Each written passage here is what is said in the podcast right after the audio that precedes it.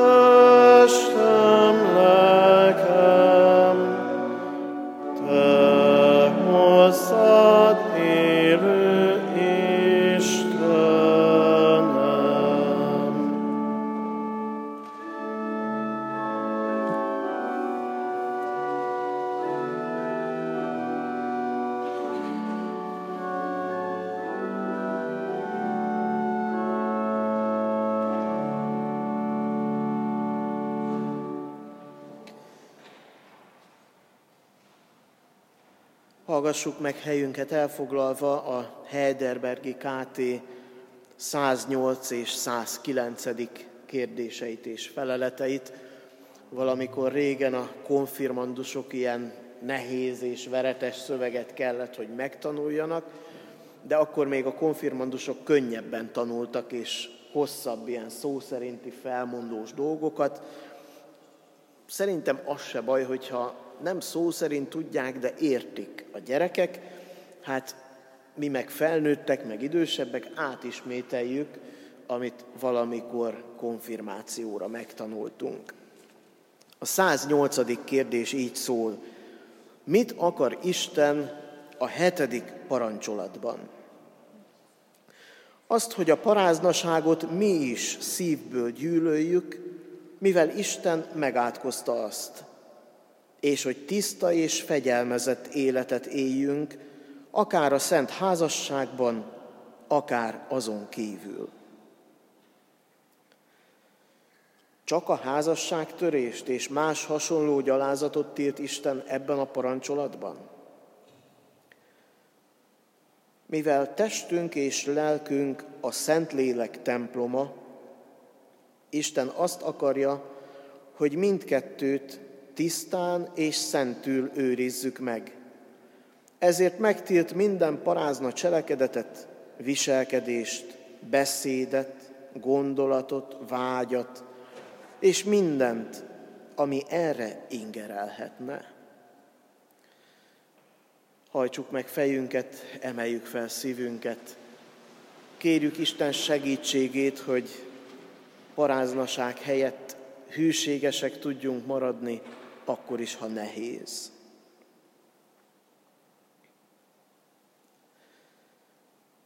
Örökkévaló Teremtő Istenünk, hálásak vagyunk, hogy tőled tanulhatjuk a hűséget. Köszönjük, hogyha rólad tanulunk, ha téged egyre jobban megismerünk, azt látjuk, hogy rád lehet számítani. Amit te megígérsz, azt te megtartod. Akit te szeretsz, azt mindig szereted, még a halál sem választhat el tőled. Köszönjük, hogy bennünket is a Te képmásodra teremtettél, ezért mi is lehetünk hűségesek, még akkor is, ha nehéz. Urunk, bocsáss meg, amikor a könnyebbik utakat választjuk, aztán jól megbánjuk, jobb lett volna rád figyelni, jobb lett volna hűnek maradni, mert a hűtlenségnek mindig gonosz árát kell fizessük. Ezért kérünk, hogy ne csak megparancsolt, hogy ne paráználkodjunk, hanem tégy bennünket alkalmassá a hűséges életre. Arra kérünk most, hogy lelkeddel taníts bennünket a hűséges élet jó gyümölcsére, annak gazdagságára. Segíts, hogy ne a világ paráznaságát nézzük és azon szörnyűködjünk, hanem lássuk a Te hűségedet, és akarjunk követni Téged.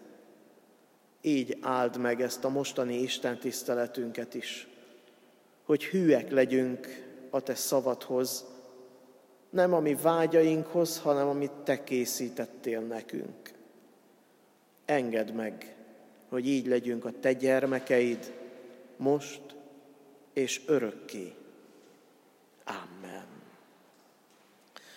Foglaljuk el helyünket, és keressük ki a 285. dicséretet, a 285. dicséret első három versét énekeljük el, a 285. dicséret első, második és harmadik verseit énekeljük. Hálaadásunkban rólad emlékezünk. thank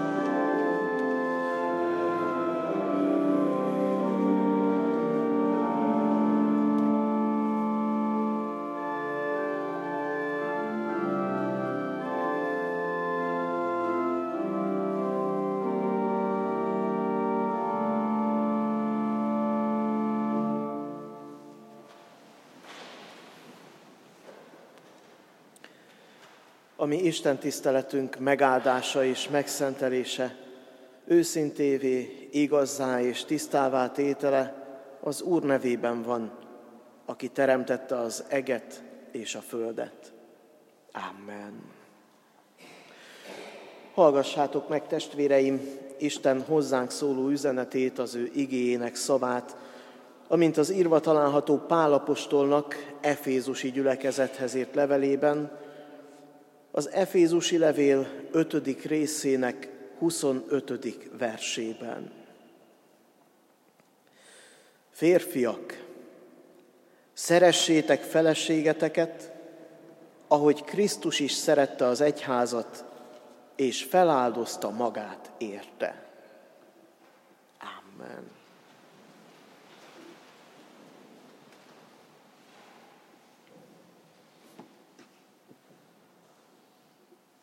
Nagyon jól lehetett volna reklámozni ezt az Isten tiszteletet, hogy fú, most aztán a templomban a szexről lesz szó, meg vannak olyan csábító témák, amiket az ember úgy szívesen hallgat, meg úgy szörnyűködik, borzong rajta. Úgyhogy ezeket csak az elején így gyorsan ledarálom, mert nem azt szeretném, hogyha ezekre emlékeznénk, amikor hazamegyünk. Úgy érzem, nem ez a feladatom. Lehetne szidni a világot, a mai világot, hogy fú, micsoda szörnyűségek történnek, a házasságok milyen nagy arányban vállással végződnek, és milyen szörnyű. Ez a szexuális forradalom, hogy szeretkezz, ne háborúzz. De igazából ez a 60-as években kezdődött, lehet, hogy egy kicsit később érkezett meg Cserépfaluba, meg Bükzsécre, de azért a mi nemzedékünk, akik itt vagyunk a templomban, mi már mind abban az időben éltünk, hogy a 60-as évekbeli szexuális forradalomról legalábbis hallottunk. Aztán lehetne beszélni a 2000 utáni újabb szexuális forradalomról. A 60-as évek belihez még azért férfi meg nő kellett. A most aztán már férfi meg nő, az már szinte kevés.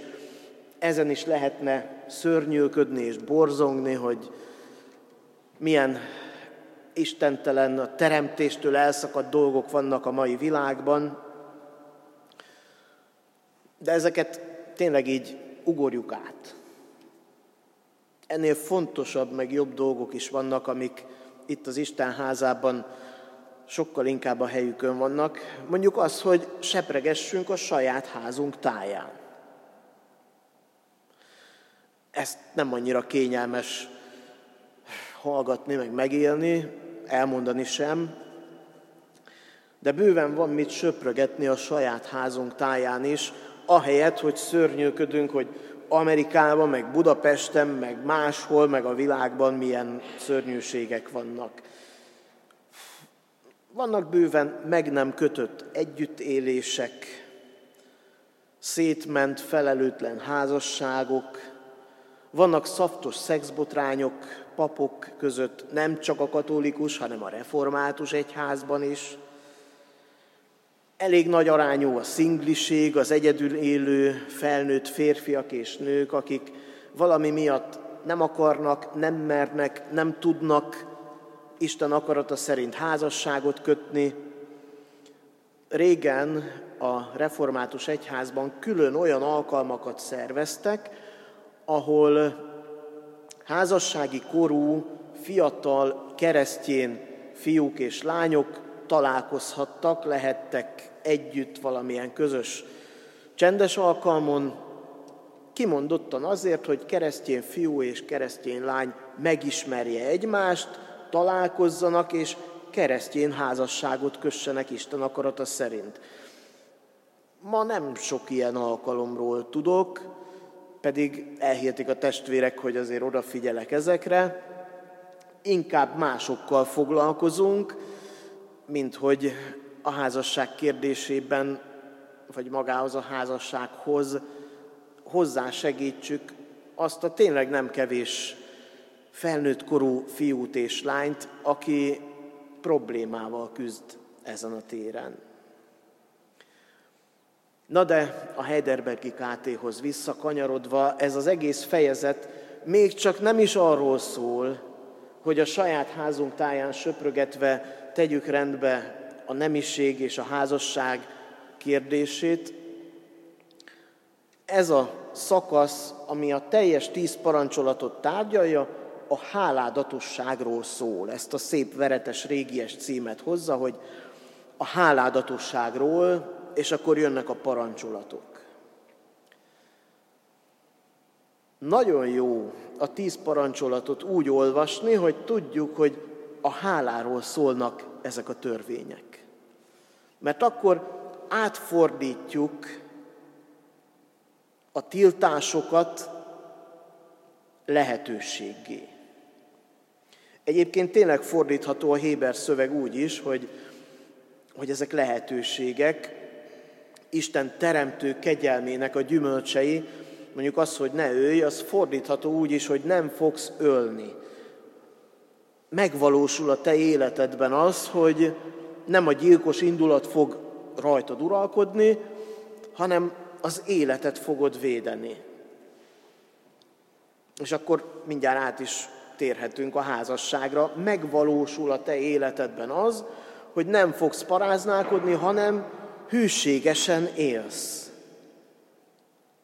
Isten lehetőséget ad arra, hogy ne csak Isten legyen hű, ne csak ő gyűlölje a hűtlenséget, hanem mi is gyűlöljük a paráznaságot, és helyette mi is hűségesen élhessünk.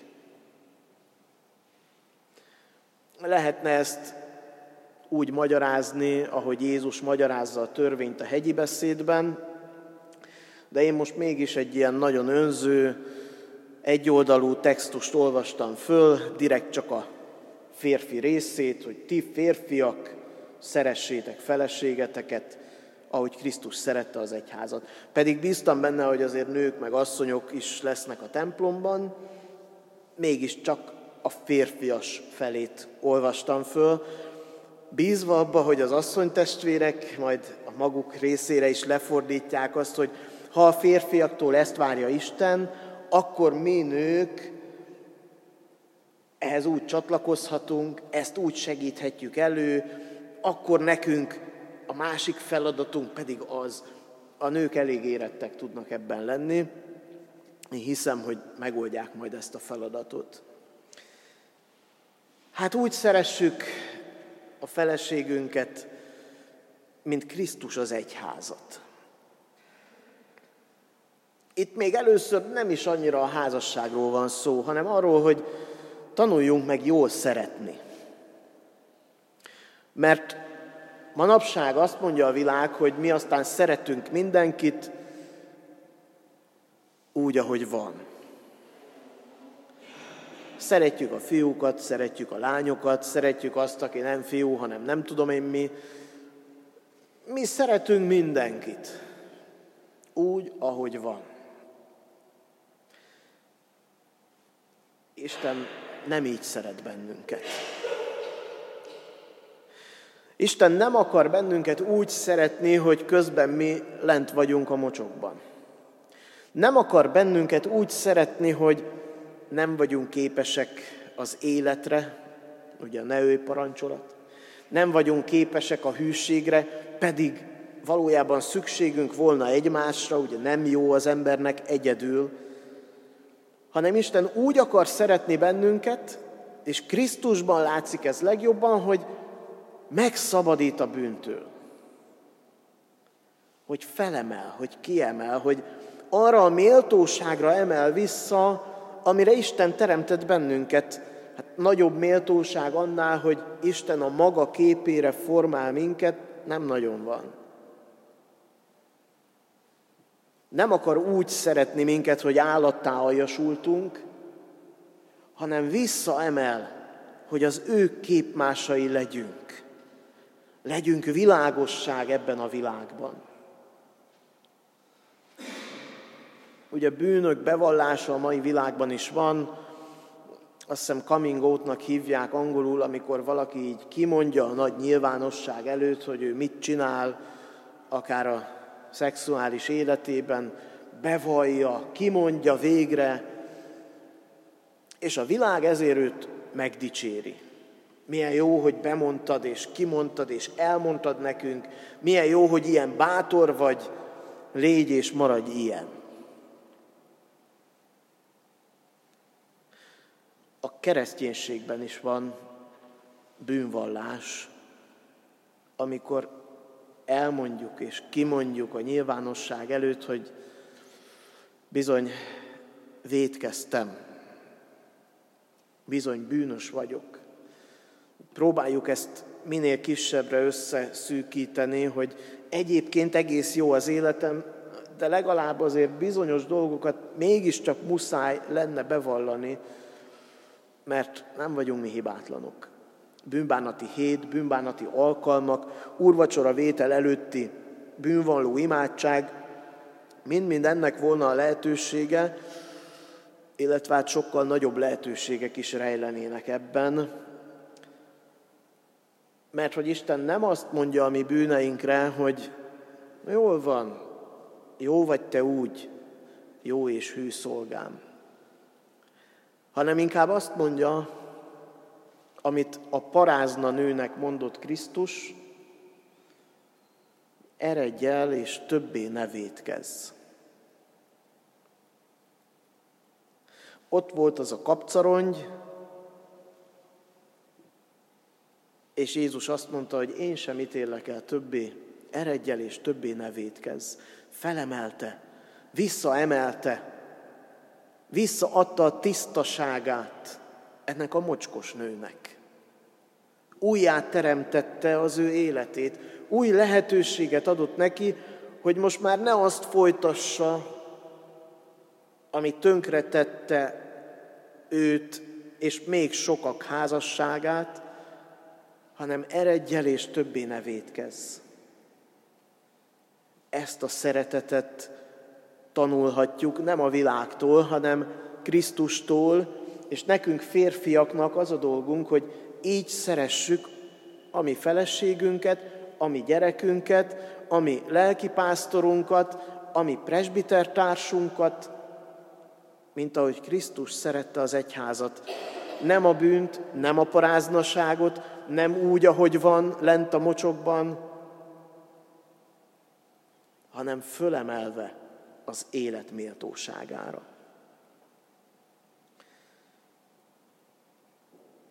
Tudjuk jó, hogy a férfi a nőt, a fiú a lányt be tudja szennyezni, be tudja mocskolni. De a KT meg a Biblia, Pál az Efézusi levélben azt mondja, hogy szerethetjük úgy is, mint Krisztus az egyházat. Tisztává tudja tenni a férfi a nőt. Ragyogóvá tudja tenni a férfi a nőt. Mosolygósá, boldoggá tudja tenni a férfi a nőt. Erre adott nekünk Isten lehetőséget. Erre is alkalmassá tesz bennünket Isten. mert egy testé leszünk, és én akkor leszek férfiként boldog, ha a mellettem lévő nő ragyog és boldog, és az ő élete teljesedik ki. De ehhez azért férfi kell. Nem pasi, hanem férfi, aki a Krisztusi életet követi. Ilyen férfiakra van szükség a családban. Mert férfi és nő nem csak egymás számára vannak egy testé, hanem a család is valahol egy test, testvérek vagyunk, egy vérből valók vagyunk. Egyek vagyunk. Akkor is, hogyha nem mindig vagyunk büszkék egymásra, szülők a gyermekre, vagy gyermek a szüleire, nem mindig vagyunk tökéletesek, de mégis egy testvér a család, egyek vagyunk, és a hűségünk akkor mutatkozik meg, amikor a terhek, a nehézségek, a feladatok miatt pontosan erre van szükség. Nem amikor minden tökéletes. Így lehetünk hűek a magyar hazához. Milyen érdekes, október 6-án olyan katonatisztek, tábornokok adták életüket a magyar földért, a magyar hazáért, akik talán a nyelvet nem is beszélték, de mégis azt mondták, hogy fontos nekünk, hogy ezen a földön szabadon élhessen mindenki, az egész nép. Milyen szép a magyar himnusz. Itt élned, halnod kell. Mert hogy egy test vagyunk mi ezzel az országgal, ezzel a földdel is, nem mindig könnyű Magyarországon élni. Amikor lettél magzatod miatt magzatod hamvedre, amikor a föld vagy a földön élő emberek másokat elüldöznek, életüket lehetetlenné teszik, nem könnyű hűnek lenni ahhoz a magyar földhöz, ahol már a török időkben is, vagy ki tudja mióta olyan sok a széthúzás, az ellenségeskedés, nem a külső, hanem a belső háborúság. De mégis ebből a magyar földből merítettük a testi erőnket, itt aratjuk a búzát, szüreteljük a szőlőt, innen van táplálék, innen van az öröm forrása, sokféle forrása. A magyar föld tanítja a lelkünket, meghatározza a gondolkodásunkat is, hogy a magyar nyelvet és a magyar nyelvtant tanultuk meg leghamarabb. Hogy itt élünk, ahol vannak dombok, ahol vannak alföldi nagy rétek, ahol vannak zord hegyek és sziklák, még akkor is lehetünk hűek ehhez a földhöz, hogyha talán másik országban élünk és kutatunk és kapunk Nobel-díjat, de magyarként vagyunk büszkék. Ez a föld, ez az ország, ezek az iskolák neveltek, hogy most az egész világ hálás legyen a tudásért. Hát akkor derül ki a hűségünk a gyülekezet felé is, amikor nem olyan könnyű. Amikor mindig azt kapom, amit én várok, ami nekem jól esik, amikor itt a templomban is Isten színe előtt olyan kényelmesen elüldögélünk, és jól megdicsérnek bennünket, akkor nem olyan nehéz hűnek lenni. Legfeljebb azért nehéz, mert másút izgalmasabb dolgok is vannak, de amikor feladatot kapunk, amikor presbiternek vagy gondnoknak jelölnek, és azt el kell vállalni, vagy amikor olyan dolgot veszünk észre, hogy talán más meg sem látja, de mi helyre tudjuk tenni, vagy amikor a hétköznapokban nem annyira imádságos légkörben mégis eszünkbe jut Isten, na akkor derül ki, hogy hűek vagyunk-e. Amikor jönnek a bajok, a feladatok, a kísértések, amikor a házasságból kikacsingatunk, és látunk valakit, aki ott messze olyan szépnek tűnik, olyan ragyogónak tűnik, olyan kívánatosnak tűnik, mint a gyümölcs az édenkertben, a fán, olyan tetszetős, olyan jól néz ki, talán jó lenne enni belőle, megkóstolni, hogy milyen az, kipróbálni. Na ilyenkor nehéz hűnek lenni az ígérethez, ragaszkodni a parancshoz, és elfogadni azt, hogy Isten talán nem véletlenül mondta, hogy minden fáról ehetsz. Tiéd a gazdagság, de, de légy hű az Isten elvárásához, mert a korlátok a tíz parancsolat mind-mind azért van, hogy megvédjenek a halálos veszedelemtől.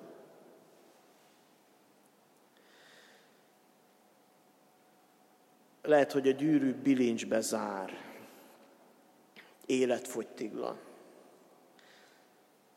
De lehet, hogy a gyűrű mégis inkább meggazdagít. Pontosan ezzel, hogy egész életemben számíthatok rá idősen is, majd öregen, akkor is számíthatok rá. Az ő teljes gazdagsága az enyém, és az én minden kincsem nála jó kezekben van. Milyen gazdag az emberi lélek, és milyen jó, hogy Isten egy egész életet ad, hogy a társunkat megismerjük. Örömben és bánatban, fáradtan és frissen, nyugodtan, vagy amikor fél valamitől, fiatalon, tele tervekkel, vagy éppen idősen, öregen, én egyre jobban ismerhetem, és megismerhetem azt, akit nekem szánt az Isten. És akkor, amikor már kezdünk fáradni az ige hirdetés végére, akkor most előhozom a szexet. Mert most hát ettől azért felébredünk. Mit mond a teremtésben Isten, hogy Ádám meg Éva hogy is szexeltek egymással? Van egy furcsa szó. Ismeri Ádám az ő feleségét, Évát. Ismeri, megismeri. Ez van ott azelőtt, mielőtt a gyermekek megfogantak. Ismerte Ádám az ő feleségét, Évát, meg aztán később is az ősatyáknál, az Ószövetségben nagyon gyakran előjön ez, hogy ismerte a férfi a nőt, és ez azt jelenti, hogy tényleg egymásé lettek, egy testé lettek. Hát ki az, aki jobban becsüli a szexualitást? Az-e, aki kiteszi a kirakatba, és akkor fűvel, fával, mindenkivel, és beszél róla, vagy az, aki ezt a legszentebb helyre teszi, és azt mondja, hogy ez csak a mi kettőnk titka. Hogy ezt csak mi tudjuk, ez csak a mi kincsünk. Az becsüli a szexualitást, aki odadobja mindenki elé, vagy az, aki azt mondja, hogy ezt én csak veled, Istentől elfogadva a magunk teljességében teszem. Az becsüli a szexualitást, aki számára ez csak kémia, testi vágyakozás és kielégülés, vagy az, aki azt mondja, hogy én őt ismerni akarom. Nem csak a hormonait, hanem őt magát, az egész lényét. Isten úgy teremtett bennünket férfivá és nővé, hogy megismerjük egymást. Van, amikor megkérdezik tőlem, hogy ismerem ezt vagy azt, és akkor mondom, hogy ha van időnk beszélgetni, hogy tudom a nevét, tudom, hogy hogy néz ki, köszönök neki az utcán, de azt szoktam mondani, hogy nem lovagoltam vele együtt három napig a pusztában. Mert attól, hogy tudom valakinek a nevét, még nem ismerem. Ha már láttam őt fáradtan, akkor már talán. Ha már láttam őt lelkileg kimerülve, akkor talán. Ha már lefeslettek róla ezek a civilizációs burkok, hogy udvariasan viselkedünk, akkor már kezdem őt ismerni. És ez az ismeret legteljesebben tényleg a házasságban valósul meg. Lakva ismeri meg egyik ember a másikat. Azelőtt bármi lehet, az még nem teljes ismeret. Sőt, a házasságban életfogytig gyakorolhatjuk egymás megismerését. Nem csak fiatalon, nem csak a testet, hanem amikor öreg lesz, amikor vén bolond, vén szenilis lesz, akkor is megismerhetem, hogy de azért a gyerekekkel mégis milyen jó játszik. Van egy kedvenc képem, egy református idős néni, foga sem sok van, egy ujjamon meg tudnám számolni, és akkor egy mosolyogva kínál egy almát valami gyerekeknek. És valahogy úgy képzelem el ezt a nénit, hogy ő teljes nyitott szívével kínálja ezt az almát a gyerekeknek, és tényleg ilyen a szeretet, és ez a szépség, amikor valaki mosolyogva ad egy almát a gyerekeknek. A képen nincs rajta, de lehet, hogy a néninek a férje otthon mászik föl az almafára, és szedi az almát, hogy ő aztán mosolyogva adhassa a gyerekének. Ismerik egymást így is, öregen is, és ez a megismerés, ez az újabbak felismerése gazdaggá teszi az időskorúak házasságát is. Vagy a gyülekezeti testvéri közösséget, amikor nem csak egymás mellett vagyunk a templomban, hanem együtt. Ahogy énekeljük, hogy forjon szívünk egybe hát. Amikor együtt dobban meg a szívünk. Így teremtett Isten bennünket emberi kapcsolatra. Nem jó egyedül. Jobb együtt. Hűséges társal, akivel megismerhetjük és ismertethetjük egymást. És akkor ott van benne a bizalom, ott van benne a lemeztelenedés, mert egymást ismerjük, színről színre tisztán látjuk teljesen, nem csak testileg, hanem lélekben. És ott van benne a nyugalom, a biztonság, hogy az én társamnál jó helyen van minden titkom. Hát adja Isten, hogy ilyen teljes, bizalmi, és egyre növekvő, egyre gyarapodó, egyre gazdagodó kapcsolatban legyenek itt Cserépfalun a házastársak, és a házasság szentségét őrizzük és becsüljük, akkor is, hogyha még vagy már a házasságon kívül vagyunk. Mert Isten lehetőséget ad nekünk, hogy hűségesek legyünk, örömben és bánatban, terhek között és gazdagságban, és ennek a hűségnek lesz meg igazán az a jó gyümölcse, hogy majd az ő országában a hűséges Istennel is együtt dicsérjük a feltámadott Krisztust. Így adja Isten, és így segítsen bennünket, férfiakat, hogy legyenek mellettünk olyan asszonyok, akiket Isten nekünk formált. Amen.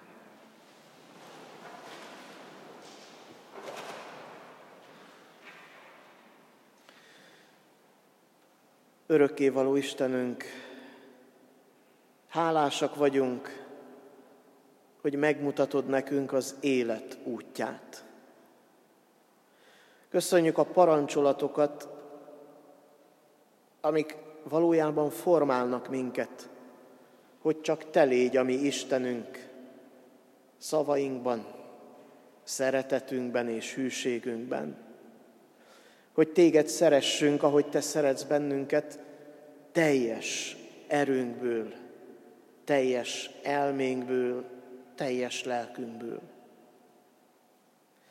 Így köszönjük, hogy lehetővé teszed az igaz szeretetet embertársaink felé is. Köszönjük magyar népünket, ezt a sokféle, sokfelé szakadt nemzetet, hogy mégis olyan sok szentet, olyan sok jó példaképet adtál nekünk. Köszönjük testvéreinket, akikkel együtt imádkozunk, együtt örülünk itt a templomban házasságkötésekkor, de együtt keressük a vigasztalást a ravatalok mellett is. Köszönjük a Te hűségedet, örök Isten, hogy velünk vagy örömben és könnyek között is. Hálásak vagyunk, hogy férfivá és nővé teremtettél bennünket, hogy nem vagyunk egyformák, de lehetünk mégis egy testé. Köszönjük az időt, amit nekünk adtál, hogy megismerhessünk téged, és ebből fakadóan jól ismerhessük meg egymást is. Kérünk téged, add, hogy a tőled kapott kincsekkel, háládatos szívvel, a te akaratod szerint éljünk, hogy a nemiség vagy a magyarság, vagy a hit ne sodorjon bennünket őrületbe, hanem elevenséggel töltse meg egész életünket. Szentlélek Isten, te légy velünk, és engedd meg, hogy mi is hűen ragaszkodjunk hozzád, hogy életünk minden körülmények között másokat is gazdagító élet lehessen. Könyörgünk, maradj velünk, Krisztusért, ami Urunkért, aki így tanított imádkozni, mi atyánk, aki a mennyekben vagy, szenteltessék meg a te neved. Jöjjön el a te országod, legyen meg a te akaratod, mint a mennyben, úgy a földön is. Mindennapi kenyerünket add meg nékünk ma, és bocsásd meg védkeinket, miképpen mi is megbocsátunk az ellenünk védkezőknek. És ne vigy minket kísértésbe, de szabadíts meg a gonosztól, mert tiéd az ország, a hatalom és a dicsőség mind örökké. Amen. Növekedjetek a kegyelemben és a mi Urunk, üdvözítő Jézus Krisztusunk ismeretében, övé a hatalom, övé a dicsőség, mind örökké. Amen.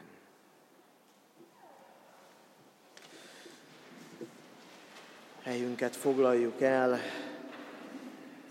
Hirdetem a testvéreknek, hogy az ifjúsággal szombaton készülünk mezőkövesdre, Cserépi Zsérci ifjúsággal közösen egy ifjúsági konfirmandus és konfirmáltak találkozójára. Ahogy jöttünk befelé a templomba, láttuk, hogy egy gyönyörű festmény kiállítás készült el, ennek a megnyitójára is szeretettel gondolunk és készülünk. Isten áldja meg a művészeket, hogy ki tudják fejezni, milyen gazdag is ez a mi földünk. Isten tiszteletünk végéhez érve pedig a már megkezdett 285. dicséretet keressük ki.